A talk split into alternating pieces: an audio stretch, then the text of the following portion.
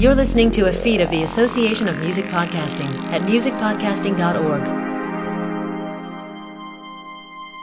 Welcome to the Urban Awesome Podcast. It's so fantastic. It's so simple. Okay, let's do it.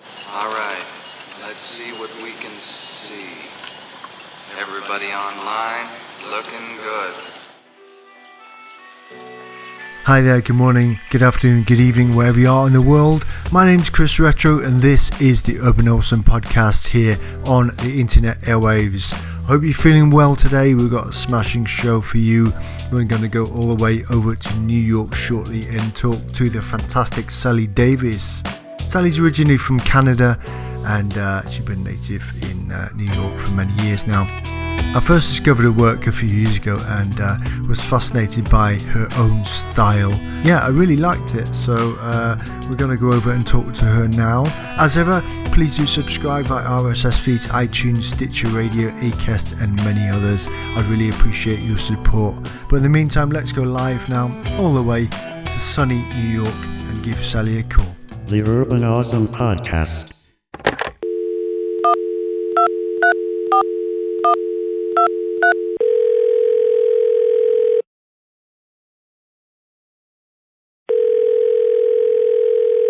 Hi, Sally. How you doing? Great. How are you? I'm very well. Uh, greetings uh, from Berlin. Uh, how are things for you in, in New York? Are your fires roaring away? You're not under six feet of snow or anything?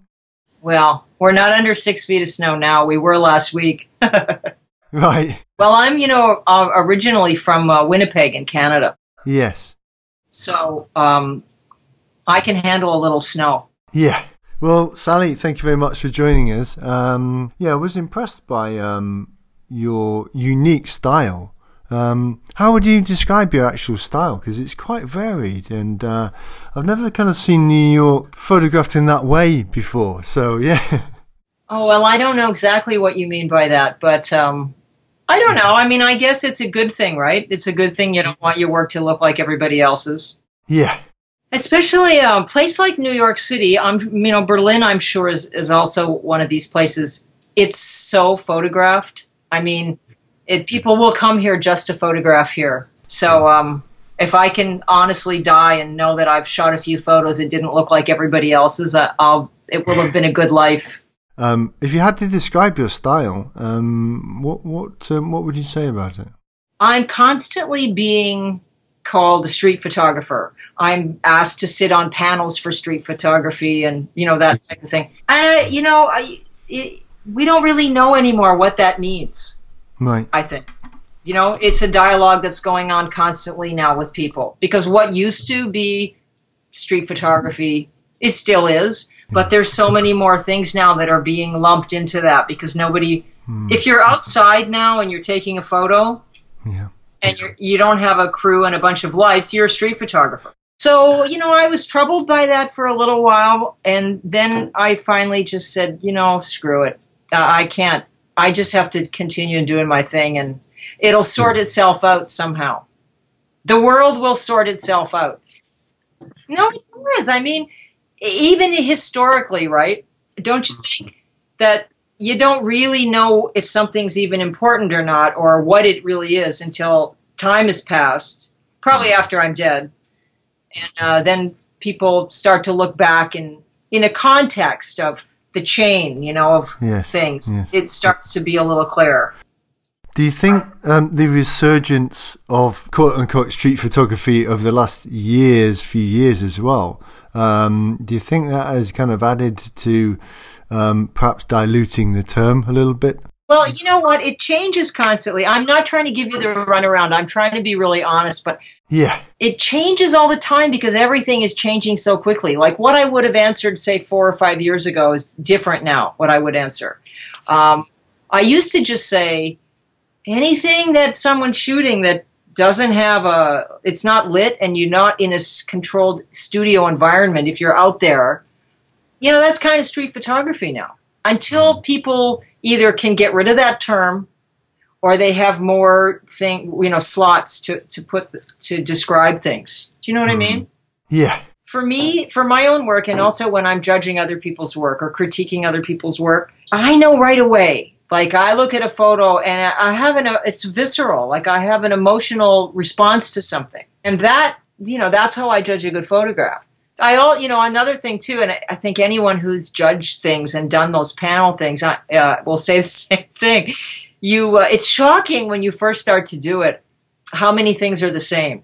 You, you start to see that even though the quality of all of this work is really good, the knee jerk response when you first get out there of what to shoot, it's kind of the same for us all. So you really need to, I guess you have to work through that. We all do. And, you know, then, and 10 years later, you burn all your uh, reflective, you know, photos. I don't know. but, uh, you know what I mean. right? Yes. The thing about getting close to people um, is funny. That seems to be a thing. I have a lot of, of hardcore street photographers say to me, "You don't get close enough." You know, I don't. I want to see what that guy's had for lunch on his beard. You know, or uh, a year like, you know what I mean. And and yet, I think that my work is not really about that. You know, I think my work is more about being kind of more voyeuristic. Like people say, I feel like I'm standing there with you. Yeah. I feel like I'm walking past that on the street. What's the, what's the biggest challenge that you find when you're actually you know um, sitting on a panel and um, or if you're you know reviewing somebody's body of work you know how do you separate the wheat from the chaff you know Uh, I think it's like I said. Uh, I, I can look at you know a thousand photos and I can tell you what works and what doesn't work in them and blah blah blah. Then all of a sudden you just flip the page and there's a photo there that you know m- maybe breaks every rule and maybe isn't even about what you think street photography is. But you go, this is a really good photograph, and uh, and that guy wins to me yeah or that girl. Like that's Yes. the photo that I'm gonna that's gonna win if I'm picking, and then I'll worry about explaining it later. You know, and then it's especially in, nice when you do that, and then you go and you see more work of that person, and you can see that there's a rhythm here that they're really they're finding something that's meaningful when they're you know this, all the stars are aligning when they're clicking that camera. well following on from that what in your opinion do you feel makes a good street photograph Um.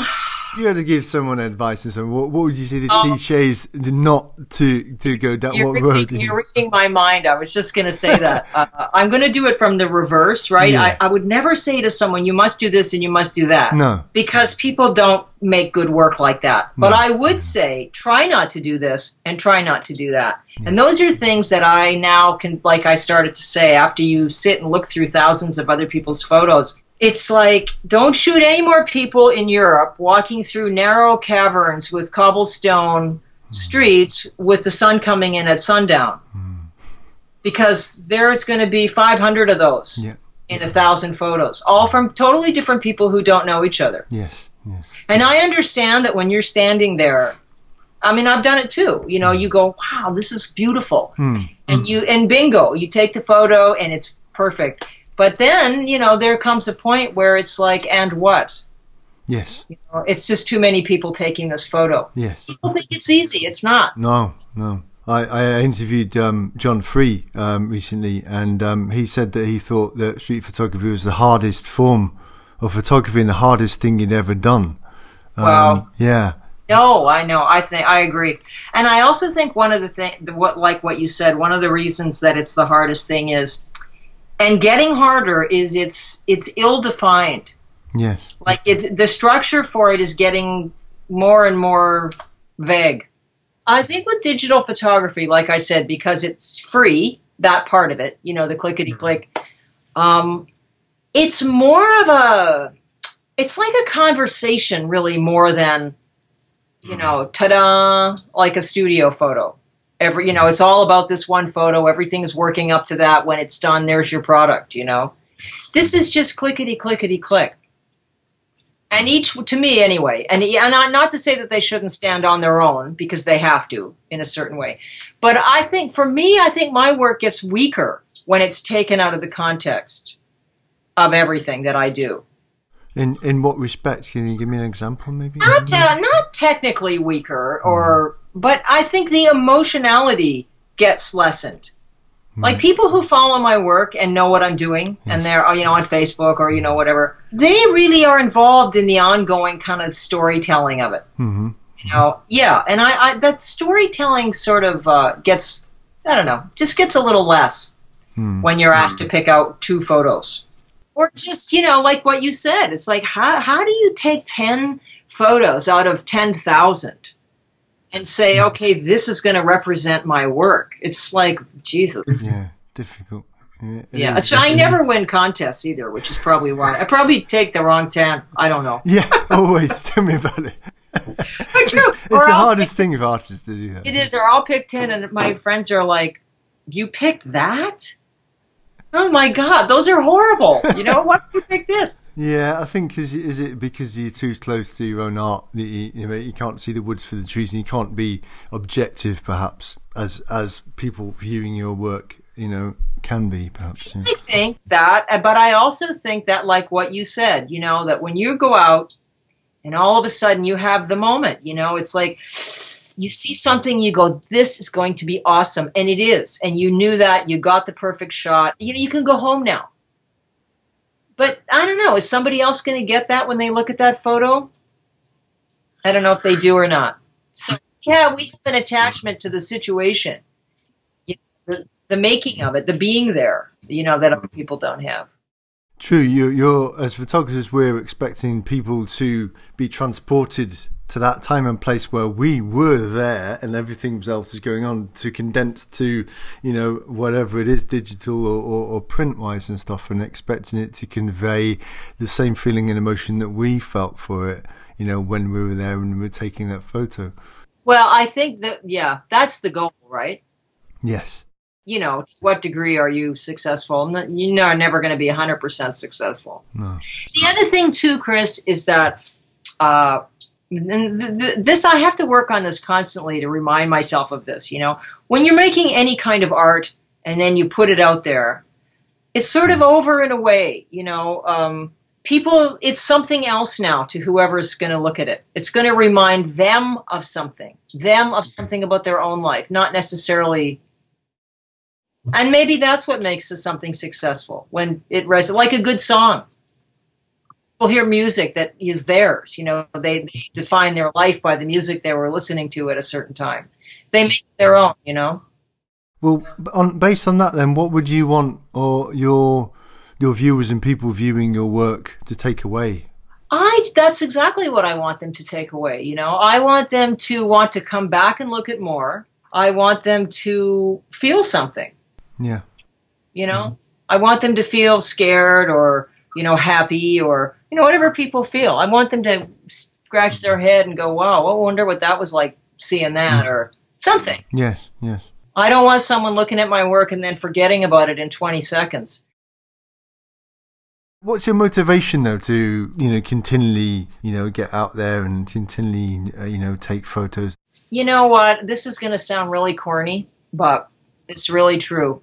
There's nothing else in my life that I love more than taking photos. I love I love taking pictures everywhere I go. I love coming home and you know going through them all and I love that minute when you open something up and you go, "Oh my god. Look at that." This city especially, it's uh it's 24/7 situation outside. I mean, it's sort of impossible to come home with nothing.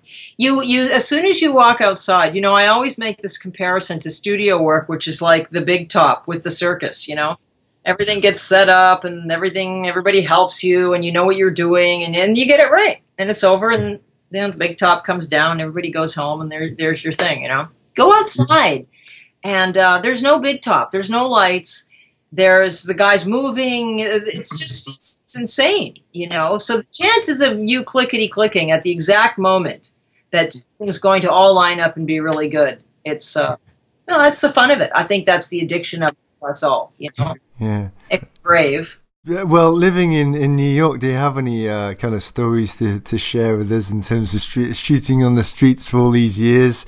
I know John was saying, you know, he had guns pulled on him and knives in LA and all kinds of stuff. So- Really? yeah, apparently so. Yeah, in the in the eighties and stuff. Yeah. Well, you know what? Listen, I'll be honest with you. When I moved here in '83, uh, I was in art school, but I was studying painting. And I moved to the East Village, was was in those days very, very, very dangerous and very scary. So honestly, I, I I don't know even if I had been really focused on my photography in those days. I have some photos left from those days, but it was scary walking around. You know, it was, and I was a young girl on top of it. You know, you you mm. couldn't even get to the street corner without getting robbed. So carrying a camera around, you may as well just had a big sign on your head, you know, saying "Steal my stuff." So yeah, so it- so I, but I think now that I'm doing it, it's you know, it's a different city here. It's not scary as it used to be. No. No, definitely not. And and in a way, I wish it was. Really? The gritty Yeah, like- streets. uh, yeah. Yeah, I think it's getting harder for street photographers out there. You know? I agree. I was in Paris in 2013, and uh, I had a hard time there shooting. Like uh, you just said, the energy, you know, was people were kind of nasty. They didn't want their picture taken. They were offended that I was trying to take their picture.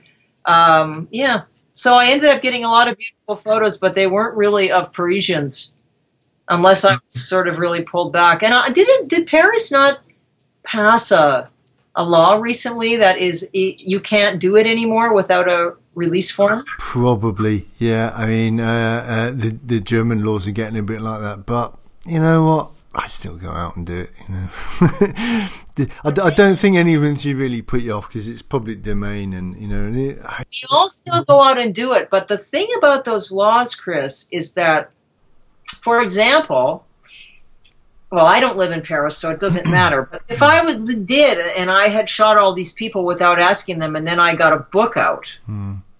you know, I could be sued. yeah, So if you're just shooting for the fun of it, it doesn't matter. Yeah. But you know, so it, it's hmm. it's a protection for people, and it's also a big giant consideration for people like us. If you ever want to do anything with it, public, you know, here here not yet. You can still can still do it here. yeah. I mean, it, people like I said are getting more sensitive to that, but these are probably the people that would take you know 150 selfies a week and post them on every social media platform. Going any, you know, is it my picture? You know, like seriously, they, they like share their entire lives online, and yet as soon as you take their photo, they have a problem That's with it. That's very funny and very true. That's kind of what I was saying uh, like a half an hour ago. Yeah. It's all getting so vague, and the, the lines between everything. It's getting to be pretty funny. I mean, I, I guess you, you've heard, you probably read about this guy here. I can't remember his name, um, but it was kind of a famous case last year where he photographed all these people in the high rise across the street from him, and the people in that building sued him, tried to sue him, and uh, they lost, and then they they took it back to court, and they lost again, and the judge said, "Listen." If you're going to buy an apartment for $10 million that has floor to ceiling windows and you don't want anybody to see in, you better draw your curtains. You know, but anyway, it was it was sort of a big deal. Yeah, well, I, I think, as I say, it's getting. I mean, I've heard of photographers getting, you know, Eric Kim trying to, you know, someone tried to steal his camera, and I've been chased down the street a couple of times, you know. I do a lot of work on my bicycle. oh, right. Okay. Yeah, like rather than walking. Mm-hmm. Yeah. So I have a lot of photos that I probably couldn't have got if I was walking Really? because you're you go so fast. Mm-hmm. You know, by the time they realize you've taken their picture, you're four blocks away. Yes. Just one question. Um, following on from what I asked you before, do you take pictures for yourself or for other people? Well, I totally, you know what? There's no money in this business. So, to that question, I would have to say you'd have to love doing it Yeah. because why else would you do it? You know, nobody's getting. I mean, maybe you are. I don't know. I don't know anybody in the. I always we always have j- jokes about this because it's like the emperor has no clothes. You know, all, all, the only people making money in this business are the Nikon and Sony and uh, and that. So yeah, you you have to really you have to be driven internally to do this for some reason. Maybe everybody's got their own reasons. I don't know. Anyway, One one last thought: How has social media played a role And and do you think it's benefited in in terms of your work and enabling it to to get out there? Yeah, I think I think it's probably both both. It's more good than not.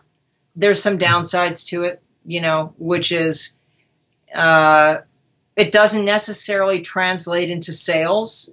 You know, you can have a million followers on Facebook or Instagram and all of that, and that's good. You know, you can. I guess what I'm trying to say is, you can get very famous now Yes. and still not have any dog food in the cupboard. Do you know what I mean?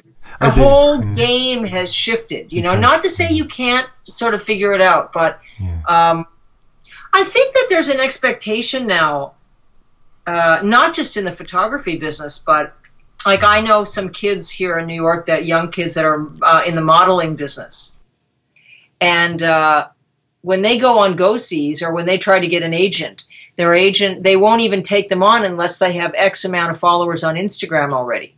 So it's started to be now where it's expected that you have to sort of build up your own following before you. But the good the good side to that is that you can. If you're ambitious and you have time and you work hard, you mm-hmm. can really do a lot without anybody helping you online. And I think that's mm-hmm. good. Yeah, I think that's the good thing. Well, it certainly helps in terms of exposure um, and getting your work out there to an audience that you could never, you know, get out to before. Yeah. Oh yeah, and that I wanted to ask you this question before you hang up. What are your thoughts on this? What are your thoughts on people viewing your work on an iPhone or on a small little iPad, as opposed to the days when prints were really prints? You know? Uh, I mean, I'm a big Instagram fan, and I do use it quite a lot. And but I do find that there's certain things work on Instagram this size that doesn't actually work kind of this size. So in other words, it's almost like you're saying it's a it's a format of its own, sort of. It can be.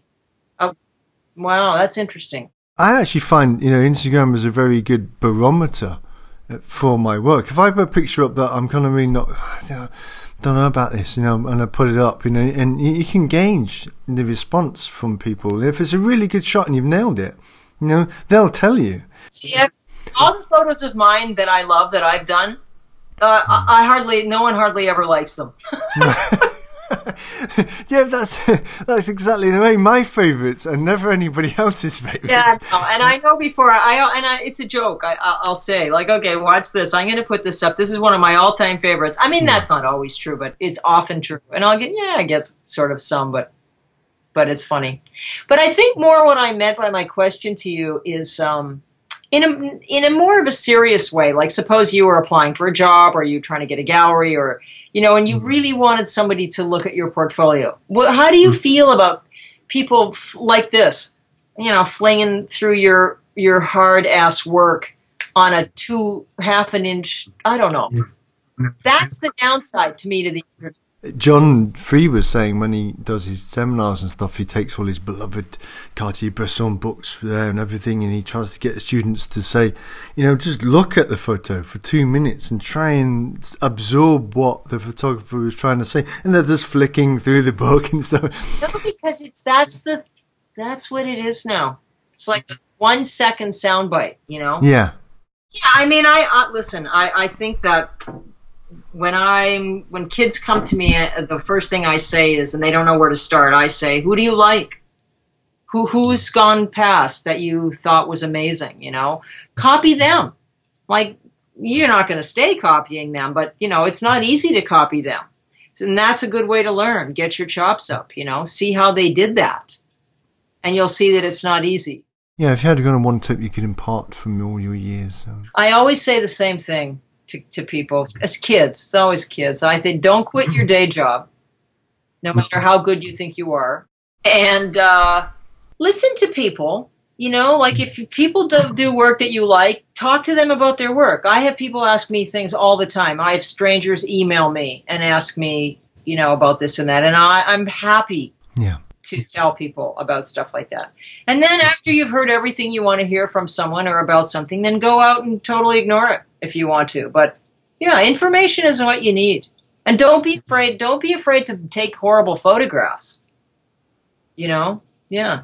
That's what I say. Don't be afraid to take bad photos and don't go anywhere without your camera. I don't know. I mean, listen, I, I was young once. You know, I even now I have days where I get home and I go, ah, these are not good enough. You know, what the was I thinking when I was out there? Uh, but yeah, I don't know. Being really young and starting something like this or like anything, it, it, it's so fantastic, and it's it, it it's great if they can appreciate the freedom they have. No one's, exp- you know, and I say this about myself too. For years, I took photos, and nobody cared because I was a painter. No, uh, most people didn't even know I took photos, and it was so great. I could just go out there and I could take anything I wanted. I didn't have to show them to anybody. I didn't have to explain what I was doing, uh, and that that's really worth something. That's when you can really get good. When you hmm. don't have to, you know, get all crazy about telling people what you're doing. That's, and and also people you know, people come to everything with their own struggles. I do that too. So do you, you know. So if I'm struggling with something and I and then I look at somebody else's work and I mm-hmm. think, well, they're not struggling with this. You know, they should be they should be figuring this out too, right? So then, you know, Yeah. that's getting back to what you asked me a minute ago. That's what I say to kids too. It's like, you know, get your gang together. You know, get your your uh, what do they call them now? Your not your posse, but your uh, your tribe. You know, find your dozen people that love what you do and they get it, and you love what they do, and work together, and you know, feel good about what you're doing. Yes. Excellent. Well, on that note, Sally Davies, has been an absolute pleasure talking to you. Uh, thank you so much. Really, it's been awesome. You Yeah. too. Thank you very much for asking me to do this. You're listening to a feed of the Association of Music Podcasting at musicpodcasting.org. The Urban Awesome Podcast.